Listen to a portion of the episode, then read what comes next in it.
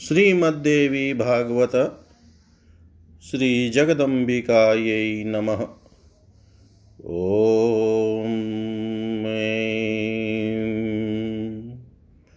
ह्रीं क्लीं चामुण्डायै विचे।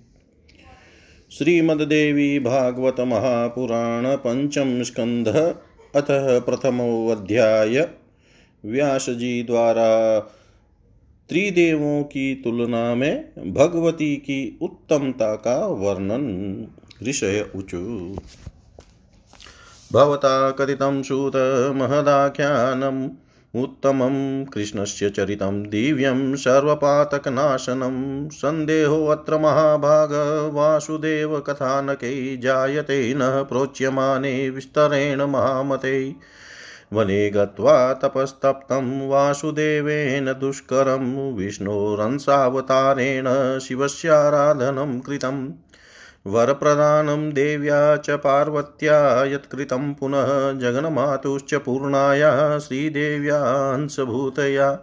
ईश्वरेणापि कृष्णेन कुतस्थौ सम्प्रपूजितौ न्यूनता वा किमस्त्यस्य तदेवं संशयो मम। श्रुतुवाच। शृणुध्वं कारणं तत्र मया व्यासश्रुतं च यत् प्रब्रवीमि महाभागा कथां कृष्णगुणान्वितान् प्रब्रवीमि महाभागा कथां कृष्णगुणान्विताम् वृतान्तं व्यासतः श्रुत्वा वैराटीसुतजस्तदा पुनः पप्रचः मेधावी सन्देहं परमं गतः। जय सत्यवती शुनो श्रुतं परमकारणं तथापि मनसो वृत्तिः संशयं न विमुञ्चति। कृष्णेनाराधितः शम्भुस्तपस्तप त्वातिदारुणं विस्मयोऽयं महाभागदेवदेवेन विष्णुना।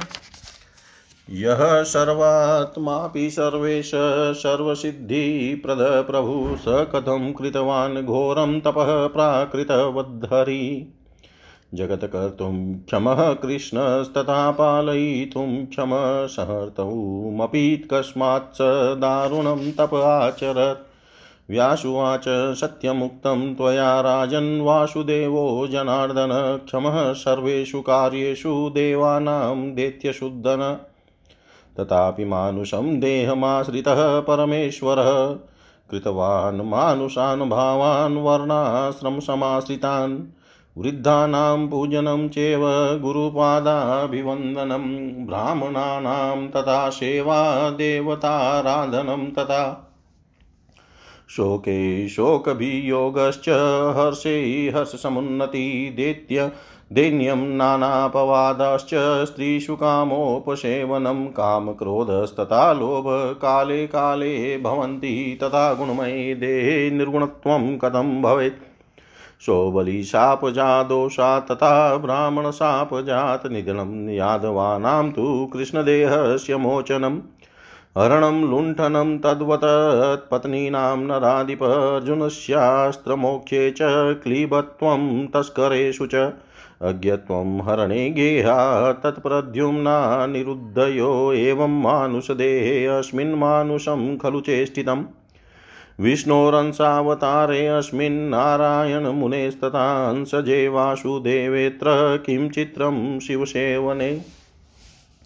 स हि सर्वेश्वरो देवो विष्णोरपि च कारणं, सुषुप्तस्थाननाथ स विष्णुना च प्रपूजितः। तदंशभूता कृष्णाध्यास्ते कथं न स पूज्यते अकारो भगवान् ब्रह्माप्युकारः स्याद्धरि स्वयं। मकारो भगवान् रुद्रोऽप्यर्धर्मात्रा महेश्वरी उत्तरोत्तरभावेनाप्युत्तमत्वं स्मृतं बुधै। अतः सर्वेषु शास्त्रेषु देवी सर्वोत्तमा स्मृता अर्थमात्रा स्थिता नित्यायानुचार्यां विशेषतः। विष्णोरप्यधिको रुद्रो विष्णुस्तु ब्रह्मणोऽधिक। तस्मान् संशयकार्य कृष्णेन शिवपूजने।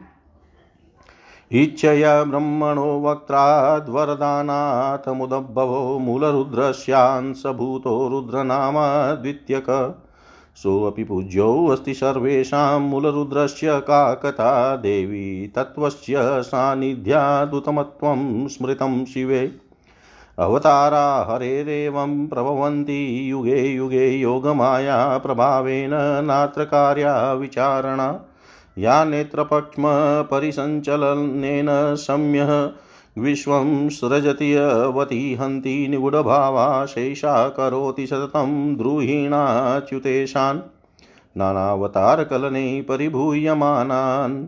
श्रुतिगृहाद्व्रजनम्प्य नया नियुक्तं सङ्गोपितश्च भवने पशुपालराज्ञः सम्प्रा सम्प्रातिश्च मथुरां विनियोजितश्च श्रीद्वारकाप्रणयनेननुभीतचित।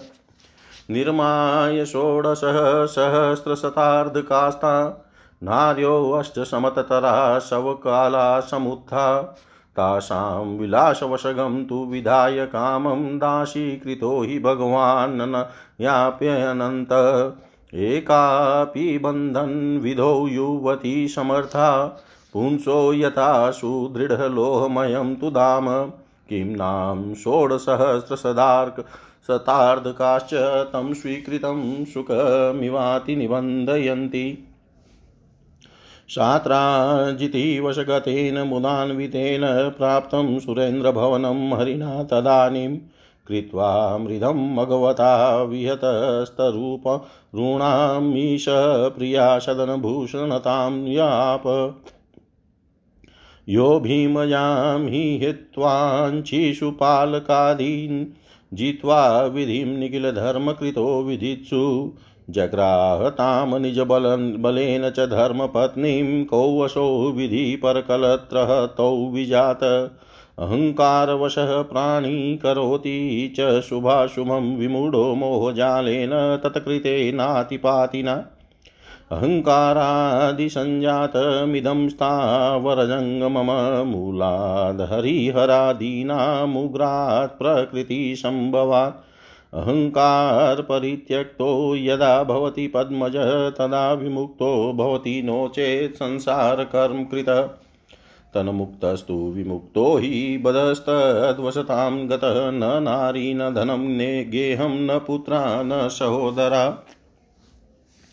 बन्धनं प्राणिनां राजन्नहङ्कारस्तु बन्धकहं कर्ता मया चेदं कृतं कार्यं बलीयसा करिष्यामि, करोम्येवं स्वयं भग्नातिप्राणभृतः कारणेन विना कार्यं न सम्भवति कैर्चित् यथा न दृश्यते जातो मृतिपिण्डेन विना घटः विष्णुपालयिता विश्वस्याङ्कारसमन्वितः।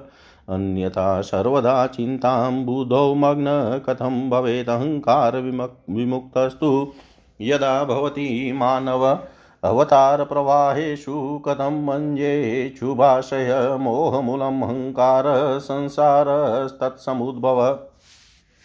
अहङ्कारविहीनानां न मोहो न च संसृति, त्रिविधः पुरुषः प्रोक्तः सात्विको राजसता।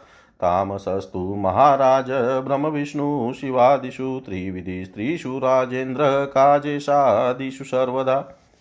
अहङ्कारः सदा प्रोक्तो मुनिभिस्तत्त्वदर्शिभिः अहङ्कारेण तेनैव बद्धा एते न संशय।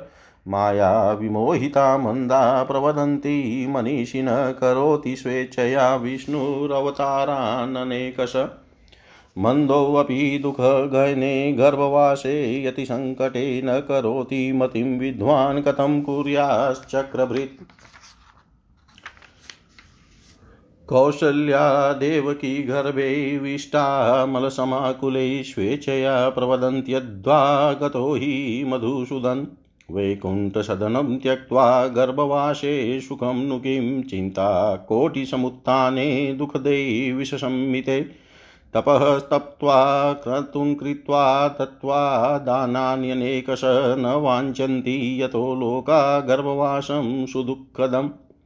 स कथं भगवान् विष्णु स्ववशश्चे जनार्दनः। गर्भवास रुचिर्भूर्याद् भवेत् स्ववसता यदि।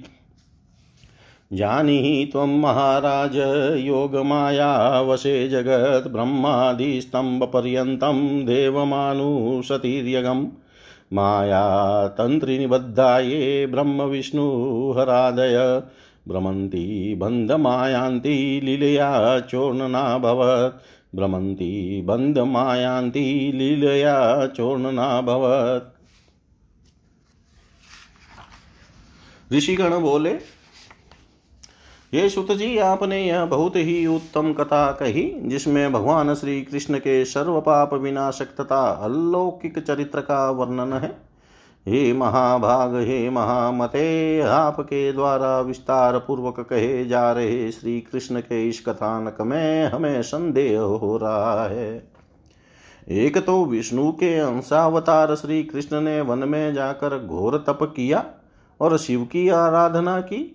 पुनः जगत जननी श्रीदेवी भगवती पूर्णा की अंश स्वरूपा देवी पार्वती ने श्री कृष्ण को जो वरदान दिया ईश्वर होते हुए भी श्री कृष्ण ने शिव तथा पार्वती की उपासना क्यों की? क्या श्री कृष्ण में शिव की अपेक्षा कोई न्यूनता थी? यही हमारा संदेह है। सूत जी बोले, हे महाभाग मुनिगण, व्यास जी से इसका जो कारण मैंने सुना है, उसे आप लोग सुनिए। अब मैं भगवान श्री कृष्ण के गुणों से परिपूर्ण कथा कहता हूँ।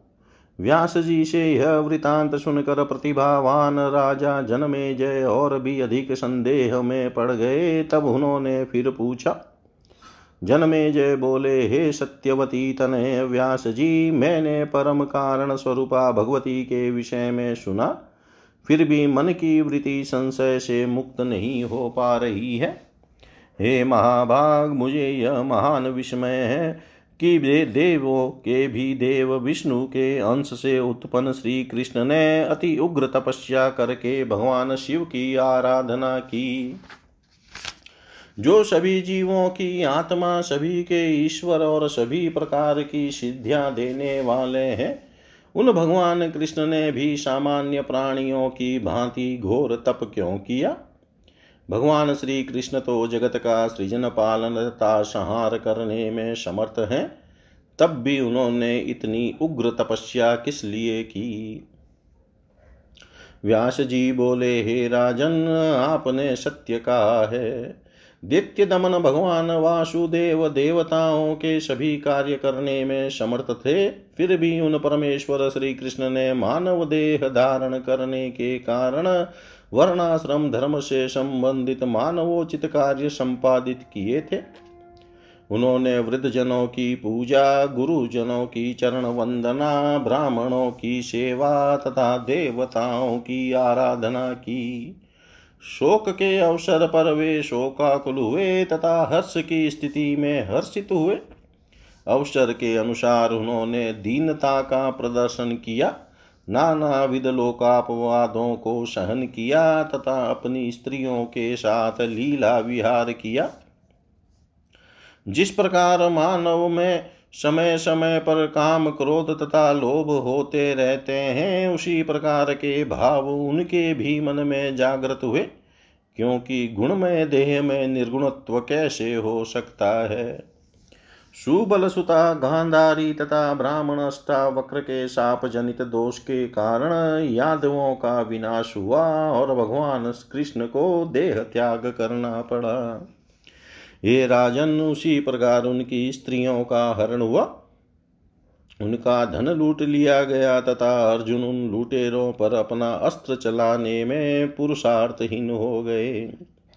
श्री कृष्ण को अपने घर से प्रद्युम्न तथा अनिरुद्ध के हरण की जानकारी नहीं हो पाई।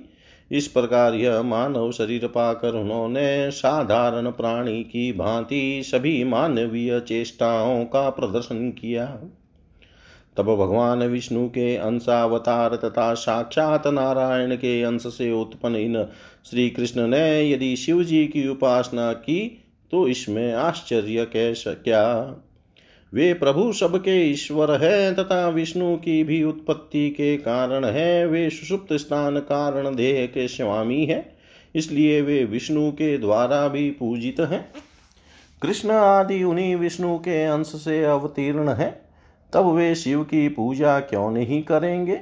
ओमकार का अब्रह्मा का रूप है उ विष्णु का रूप है, म भगवान शिव का रूप है और अर्धमात्रा चंद्र बिंदु भगवती महेश्वरी का रूप है। ये उत्तरोत्तर क्रम से एक दूसरे से उत्तम है, ऐसा विद्वानों ने कहा है। अतएव समस्त शास्त्रों में देवी सर्वोत्तम मानी गई है। वे भगवती बिंदु रूप नित्य अर्धमात्रा में स्थित है। जो अर्धमात्रा विशेष रूप से उच्चारित नहीं की जा सकती।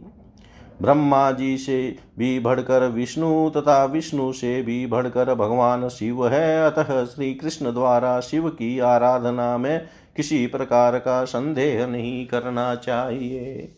सृजन कार्य के लिए जब ब्रह्मा जी ने शिव की उपासना की, तब इच्छा पूर्वक उन्हें वरदान देने के लिए शिव जी उन्हीं के मुख से प्रकट हो गए।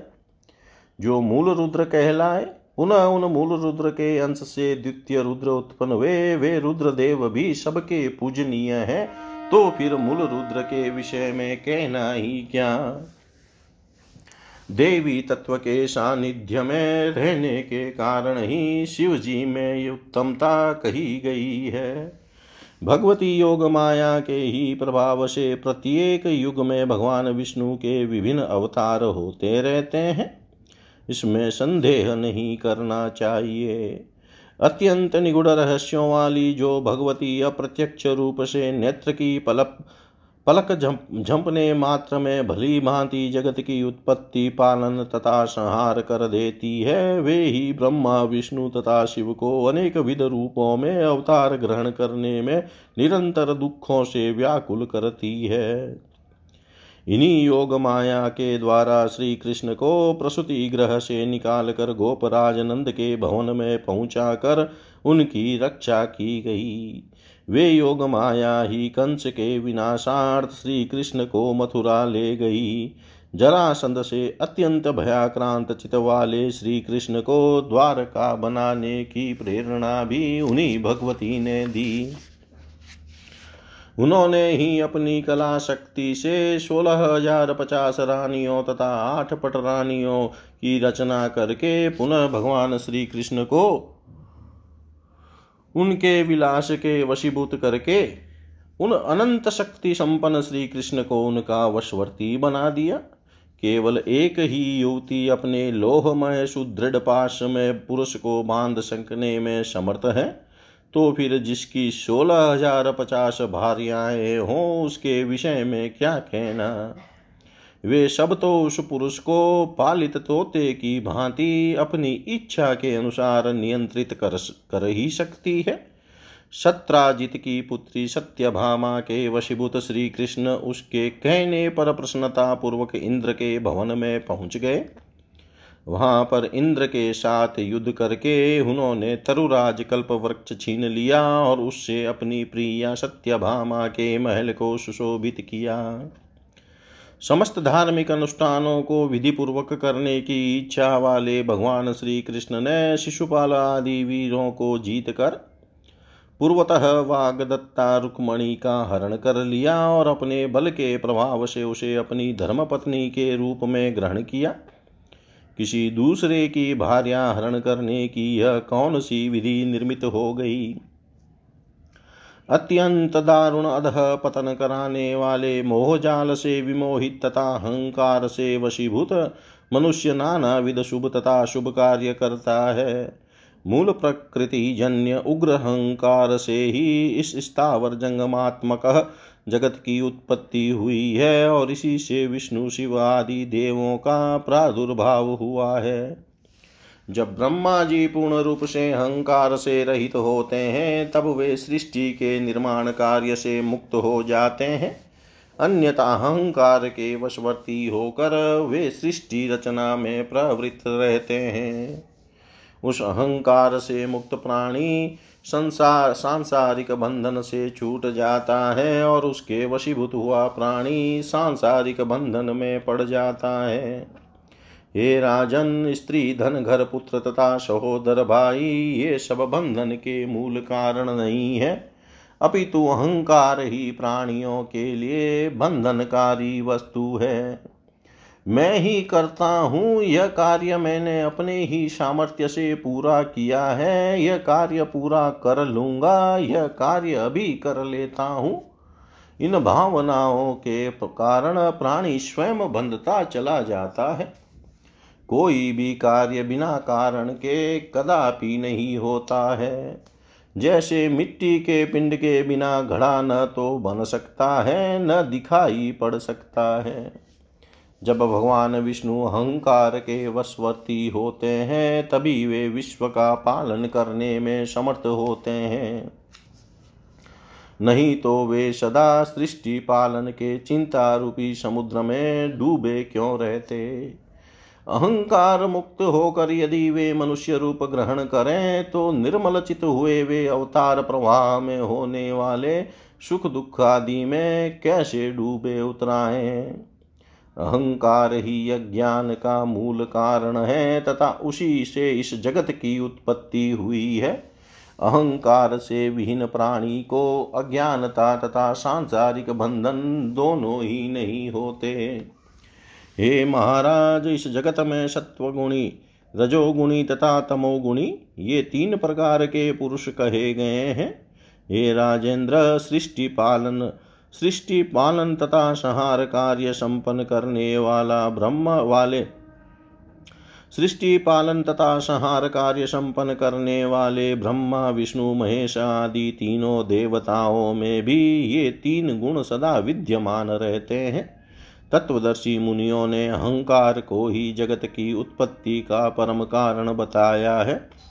अतएव इसमें संदेह नहीं है कि ये ब्रह्मा, विष्णु तथा महेश भी उसी अहंकार से आबद्ध हैं।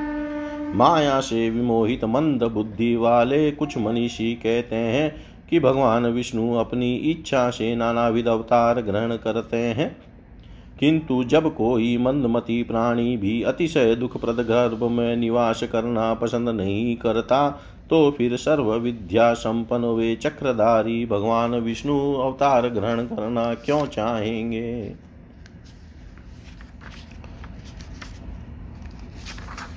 कुछ लोग कहते हैं कि भगवान विष्णु अपनी इच्छा से कौशल्या तथा देवकी के मलमूत्र से परिपूर्ण गर्भ में आए थे। किंतु वैकुंठ भवन छोड़कर करोड़ों चिंताओं के आगार विषतुल्य दुखदायक गर्भवास में आने से उन्हें कौन सा सुख प्राप्त हुआ होगा? जब साधारण प्राणी भी तपस्या करके, विविध प्रकार के यज्ञ संपन्न करके, तथा नाना प्रकार के दान देकर अत्यंत दुखद गर्भवास नहीं चाहते तब यदि भगवान विष्णु स्वतंत्र होते तो उस गर्भवास को क्यों चाहते? यदि वे अपने वश में होते तो गर्भवास के प्रति उनकी रुचि क्यों होती? अतः हे महाराज, आप यह जान लीजिए कि ब्रह्मा से लेकर तृण पर्यंत संपूर्ण जगत, सभी देव, मानव तथा पशु पक्षी, योग माया आदि शक्ति भगवती के वश में है। मकड़ी के तंतु जाल में फंसे कीट की भांति ब्रह्मा, विष्णु तथा महेश आदि ये सभी देव उन भगवती की लीला से माया रूपी बंधन में पड़ जाते हैं और आवागमन के चक्र में भ्रमण करते रहते हैं। इति श्रीमद्देवी भागवते महापुराणे अष्टादशसाहस्रयां संहितायां पञ्चमस्कन्धे योगमाया प्रभाववर्णनं नाम प्रथमोऽध्यायः सर्वं श्रीशां सदाशिवार्पणम् अस्तु। ॐ विष्णवे नमः, ॐ विष्णवे नमः, ॐ विष्णवे नमः। श्रीमद्देवी भागवत पंचम स्कंध द्वितीयोध्याय महिषासुर के जन्म तप और वरदान प्राप्ति की कथा, राजोवाच। योगेश्वर्य प्रभावोऽयं कथितश्चातिविस्तिरात् ब्रूहि तच्चरितं स्वामीन् श्रोतुं कौतूहलं मम। महादेवी प्रभावं वै श्रोतुं को नाभिवाञ्छति, यो जानाति जगत् सर्वं तदुत्पन्नं चराचरम्। व्यासुवाच, शृणु राजन्, प्रवक्ष्यामि विस्तरेण महामते। श्रद्धानाय शान्ताय न ब्रूयात्स्तु मन्दधि। पुरा युद्धमबुधघोरं देवदानवसेनयो पृथिव्यां पृथ्वीपालमहिषाख्यै महीपतो। महिषो नाम राजेन्द्र चकार तप उत्तमं गत्वा हेमगिरो चोग्रं देवविस्मयकारकम् वर्षाणामयुतं पूर्णं चिन्तयन् हृदि देवतां तस्य तुष्टो महाराज ब्रह्मा लोकपितामह। तत्रागत्या ब्रविद्वाक्यं हंसारूढश्चतुर्मुख वरं वरय धर्मात्मन् ददामि तव वाञ्छितं महिषुवाच। अमरत्वं देवदेव वाञ्छामि द्रुहिण प्रभो यथा मृत्युभयं न स्यात् तथा कुरु पितामह। ब्रह्मोवाच उत्पन्नस्य ध्रुवं मृत्यु ध्रुवं जन्म मृत्युश्च मृत्यु मृतस्य च सर्वथा मरणोत्पत्तिः, सर्वेषां प्राणिनां किल? नाशकालेन सर्वेषां प्राणिनां दैत्यपुङ्गव महामहीधराणां च समुद्राणां च सर्वथा। एकं स्थानं परित्यज्य मरणस्य महीपते प्रब्रूहि तं वरं साधो यस्ते मनसि वर्तते। महिषुवाच न देवान् मानुषा, दैत्यान् मरणं मे पितामह। पुरुषान्न च मे मृत्युर्योषा माँ का हनिष्यति तस्मान्मे मरणं नूनं कामिन्या कुरु पद्मज अबलान्त माँ हन्तुं कथं शक्ता भविष्यति। ब्रह्मोवाच, यदा कदापि दैत्येन्द्र नार्यास्ते मरणं ध्रुवं न नरेभ्यो महाभागमृतिस्ते महिषासुर। व्यासुवाच एवं दत्त्वा वरं तस्मै ययो ब्रह्मा निजालयं सोऽपि दैत्यवरः प्राप निजं स्थानं मुदान्वितः। राजोवाच महिषः कस्य पुत्रोऽसौ कथं जातो महाबली? कथं च माहिषं रूपं प्राप्तं तेन्महात्मना व्यासुवाच धनोः पुत्रौ महाराज विख्यातौ क्षितिमण्डले रम्भश्चेव करम्भश्च द्वावास्तां दानवोत्तमौ। तावपुत्रौ महाराज पुत्रार्थं ते पतुस्तपः बहुन् वर्षगणान् कामं पुण्यै पञ्चनदे जले। करम्भस्तु जले मग्नश्चकार परमं तपवृक्षं रसालवटं प्राप्य रम्भोऽग्निमसेवत पञ्चाग्निसाधनाशक्तः स रम्भस्तु यदाभवत् ज्ञात्वा शचिरपतिर्दुःखमुद्ययो दानवो प्रति गत्वा पञ्चनदे तत्र ग्राहरूपं चकार वासवस्तु करम्भं तं तदा जग्राहपादयो। निजगान च तं दुष्टं करम्भं वृत्रशुद्धन भ्रातरं निहतं श्रुत्वा रमः कोपं परं गतः। स्वशीर्षं पावके होतु मे च छित्त्वा करेण केशपाशे गृहीत्वाशु वामेन क्रोधसंयुत। दक्षिणेन करेणाग् करे करेणोग्रं गृहीत्वा खड्गमुत्तमं छिन्नति शीर्षं तत्तावद्वग्निना प्रतिबोधित। उक्तश्च दैत्यमूर्खोऽसि स्वशीर्षं छेतुमिच्छसि आत्महत्यातिदुस्साध्या कथं त्वं कर्तुमुद्यत। वरं वरय भद्रं ते यस्ते मनसि वर्तते माम्रियस्व मृतेनाद्य किं ते कार्यं भविष्यति। व्यासुवाच तच्छ्रुत्वा वचनं रम्भ पावकस्य सुभाषितम् ततोऽब्रवीद्वचो रम्भस्त्यक्त्वा केशकलापकम्। यदि तुष्टोऽसि देवेस्देहि मे वाञ्छितं वरं त्रैलोक्यविजयी पुत्रश्यानपरबलार्दन अजेय सर्वताय, अजेय सर्वता स स्यादेव दानवमानवै कामरूपी महावीर्य सर्वलोकाभिवन्दित। पावकस्तं ततेत्याह भविष्यति तवेप्सितं पुत्रस्त्वमाभागमरणाद्विरमाधुना। यस्यां चितं तु रम्भ त्वं प्रमदायां करिष्यसि, तस्यां पुत्रो महाभाग भविष्यति बलाधिक व्यासुवाच इत्युक्तो वग्निनारम्भो वचनं चितरञ्जनम्। श्रुत्वा प्रणम्य प्रययो वग्निं तं दानवोत्तमयक्षै परिवृतं स्थानं रमणीयं श्रियान्वितं। दृष्ट्वा चक्रे तदा भावं महिष्यां दानवोत्तम मतायां रूपपूर्णायां विहायान्याञ्च योषितं सा समागाच तरसा कामयन्ती मुदान्विता। रम्भोऽपि गमनं चक्रे भवितव्यप्रणोदितः सा तु गर्भवती जाता महिषी तस्य वीर्यतः। तां गृहीत्वाथ पातालं प्रविवेश मनोहरं महिषेभ्यश्च तां रक्षन् प्रियामनुमतां किल। कदाचिन्महिश्चान्यकामातस्तामुपाद्रवत् स्वयमागत्य तं हन्तुं दानवसमुपाद्रवत् स्वरक्षार्थं समागत्य महिषं समताडयत् ते निजघानाशु शृङ्गाभ्यां काममोहित, ताडितस्तेन तीक्ष्णाभ्यां शृङ्गाभ्यां हृदये वृषं भूमौ पपात च विमूर्छित मृते भर्तरीषादीना भयार्ता विद्रुता वृषं सा, वेगातं वटं प्राप्य यक्षाणां शरणं गता। पृष्ठतस्तु गतस्तत्र महिषकामपीडितः कामयानस्तु तां कामी बलवीर्यमदोद्वत मदोदतः रुदती सा वृषं दीना दृष्टा यक्षे भयातुरा धावमानं च तं वीक्षय यक्षास्त्रातुं समा ययु युद्धं समभवदघोरं यक्षाणां च हयारिणा शरेण ताडितस्तूर्णं पपात धरणीतले मृतं रम्भं समानीय यक्षास्ते परमं प्रियं, चितायां रोपयामासुस्तस्य देहस्य शुद्धये। महिषी सा पतिं दृष्ट्वा चितायां रोपितं, तदा प्रवेष्टुं सा मतिं चक्रे पतिना सह पावकम्। वार्यमाणापि यक्षैषा प्रविवेश, हुताशनं ज्वालामालाकुलं साध्वीपतिमादाय वल्लभम्। महिषस्तु चितामध्यात् समुत्तस्थौ महाबलरम्भोऽप्यन्यद्वपु कृत्वा निःसृतः पुत्रवत्सल।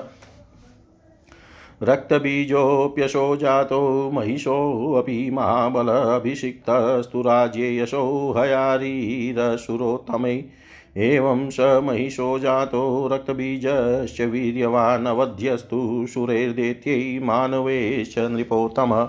इत्येत् कथितं राजन् जन्म तस्य महात्मन वरप्रदानं तथा प्रोक्तं सर्वं सविस्तरम् वरप्रदानं च तथा प्रोक्तं सर्वं सविस्तरम्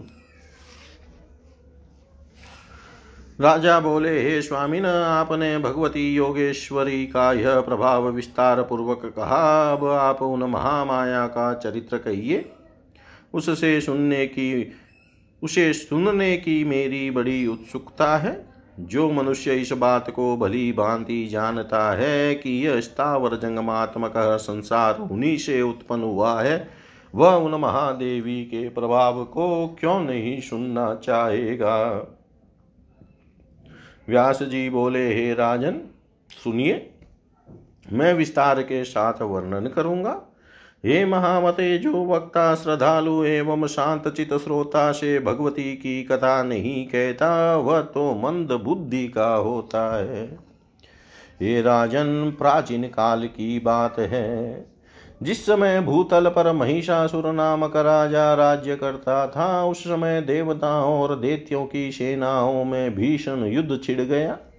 ये राजेंद्र उन्हीं दिनों सुमेरु पर्वत पर जाकर उस महिष नामक दानव ने हृदय में अपने इष्ट देवता का ध्यान करते हुए पूरे दस हज़ार वर्षों तक देवताओं तक को चकित कर देने वाला उत्तम तथा कठोर तप किया। हे महाराज, उसकी तपस्या से लोक पितामह ब्रह्मा जी प्रसन्न हो गए। अतः हंस पर सवार होकर वे चतुर्मुख ब्रह्मा वहाँ प्रकट होकर उनसे बोले, हे धर्मात्मन, वर मांगो, मैं तुम्हारी अभिलाषा पूर्ण करूँगा।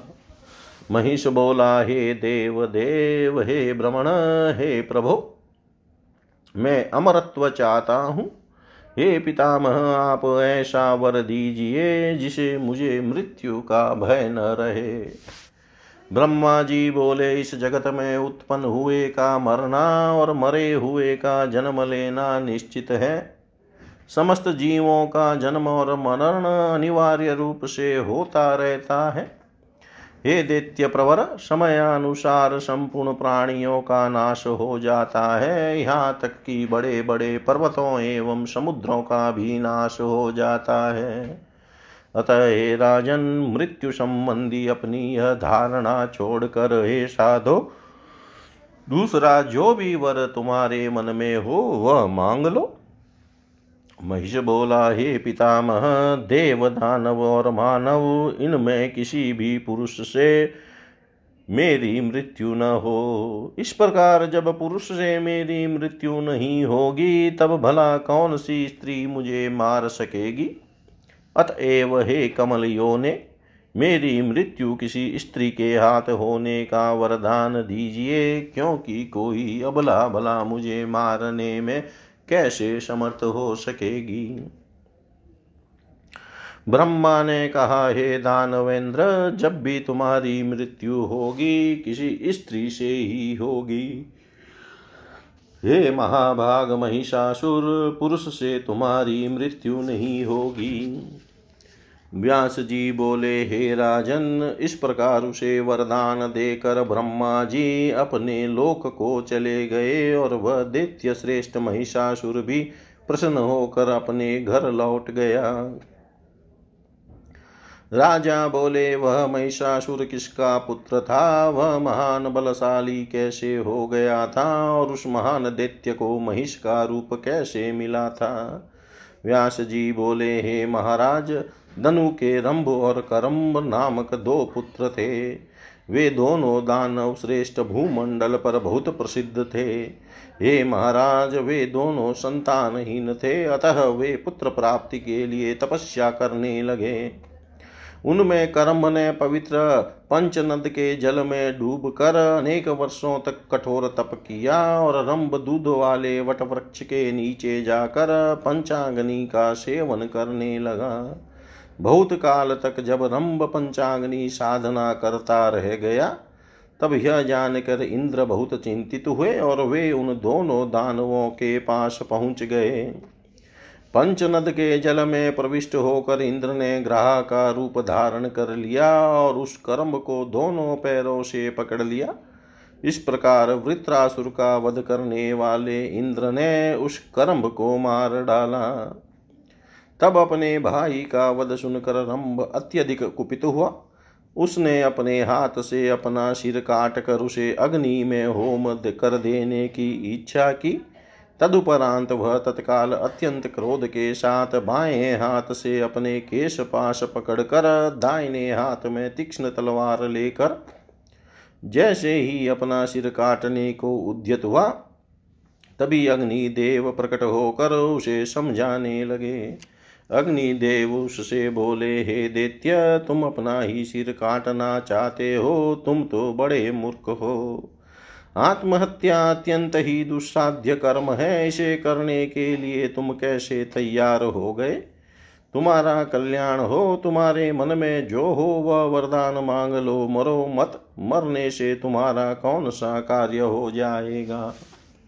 व्यास जी बोले, अग्निदेव का सुंदर वचन सुनकर रम ने अपना केश पास छोड़कर कहा, हे देवेश, यदि आप मुझ पर प्रसन्न हैं तो मुझे यही वांछित वरदान दीजिए कि मुझे तीनों लोक पर, लोकों पर विजय प्राप्त करने वाला तथा शत्रु सेना का विनाश करने वाला पुत्र प्राप्त हो।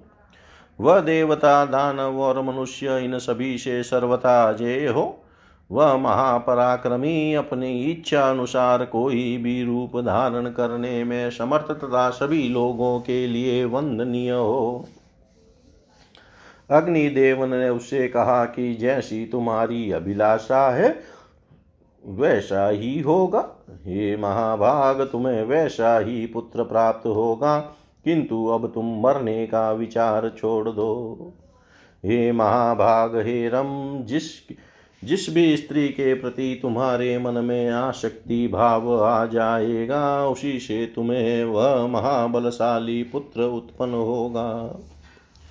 व्यास जी बोले, हे राजन, अग्निदेव ने उसे ऐसा कहा तब उनका मनमोहक वचन सुनकर दानव श्रेष्ठ रंभ अग्नि को प्रणाम करके वहाँ से चला गया और एक ऐसे स्थान पर जा पहुँचा जो रमणिक समृद्धियों से संपन्न तथा यक्षों से घिरा हुआ था। वहाँ एक रूपवती तथा मदमत महिषी को देख कर वह दानव श्रेष्ठ किसी अन्य स्त्री को छोड़कर उसी पर आसक्त हो गया। वह महिषी भी उसे प्रसन्नता पूर्वक चाहती हुई तत्काल उसके साथ रमण के लिए तैयार हो गई। होनहार से प्रेरित होकर रम ने उसके साथ समागम किया और उसके वीर्य से वह महिषी गर्भवती हो गई। तत्पश्चात उसे अपने साथ लेकर रंभ ने मनोहर पाताल लोक में प्रवेश किया और वहाँ पर महिषों से अपने मनोनुकूल उस प्रियतमा की रक्षा करता हुआ वह सुखपूर्वक रहने लगा। किसी दिन एक दूसरे महिष ने कामाशक्त होकर उस महिषी को दौड़ा लिया। यह देख कर दानव रंभ स्वयं वहाँ आकर उसे मारने के लिए दौड़ा और उसके पास पहुंचकर अपनी रक्षा के लिए रंभ ने उस महिष पर कठोर प्रहार किया। तब उस कामातुर महिष ने भी अपनी सिंगों से रंभ पर शीघ्रता से प्रहार करना आरंभ कर दिया। उस महिष के द्वारा तीक्ष्ण सिंगों से हृदय स्थल में गहरी चोट पहुँचाने के कारण रंभ शीघ्र ही मूर्छित होकर पृथ्वी पर गिर पड़ा और मर गया। पति के मर जाने पर अत्यंत शोकाकुल तथा भयग्रस्त वह महिषी वहाँ से भाग चली। वेग पूर्वक भागती हुई वह एक वट वृक्ष के नीचे पहुंचकर वहाँ रहने वाले यक्षों की शरण में जा पहुँची।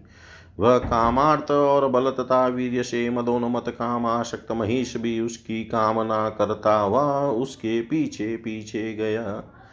यक्षों ने उस महिष से पीड़ित तथा भयभीत होकर रोती हुई इस महिषी को देख लिया और महिष को दौड़ता हुआ देख कर उस महिषी की रक्षा के लिए वे यक्ष वहाँ आ गए। अब उस महिष के साथ यक्षों का विकराल युद्ध होने लगा और अंत में बाण से आहत होकर वह महिष शीघ्र ही भूमि पर गिर पड़ा। तदनंतर उन यक्षों ने परम प्रिय मृतरंब को लाकर उसकी देह शुद्धि के लिए उसे चित्ता पर रख दिया। तब उस महिषी ने अपने पति को चिता पर रखा हुआ देख कर उसके साथ स्वयं भी अग्नि में प्रवेश करने का निश्चय किया। यक्षों के मना करने पर भी अपने प्रिय पति के साथ वह महिषी विकराल लपटों वाली अग्नि में प्रविष्ट हो गई। उसी समय एक महाबली महिष चिता के मध्य से प्रकट हो गया तथा अन्य शरीर धारण करके वह पुत्र प्रेमी रंभ भी चिता के मध्य भाग से निकल पड़ा। इस प्रकार रक्त बीज तथा महान बलशाली महिषासुर उत्पन्न हुए। तदनंतर श्रेष्ठ दानवों ने उस महिषासुर का राज्याभिषेक कर दिया। हे नृपश्रेष्ठ, इस प्रकार महिषासुर तथा पराक्रमी रक्त बीज उत्पन्न हुए। वह महिषासुर देवताओं, दानवों तथा मनुष्यों से अवध्य था। हे राजन, इस प्रकार मैंने आपको उस महान महिषासुर के जन्म तथा उससे संबंधित वरदान प्राप्ति का प्रसंग विस्तार पूर्वक बता दिया। इति श्रीमद्देवी भागवते महापुराणे अष्टादशसाहस्रयां संहितायां पञ्चमस्कन्धे महिषासुरोत्पत्ति नाम द्वितीयोऽध्याय। सर्वं श्रीशां सदाशिवार्पणम् अस्तु। ॐ विष्णवे नमः, ॐ विष्णवे नमः, ॐ विष्णवे नमः।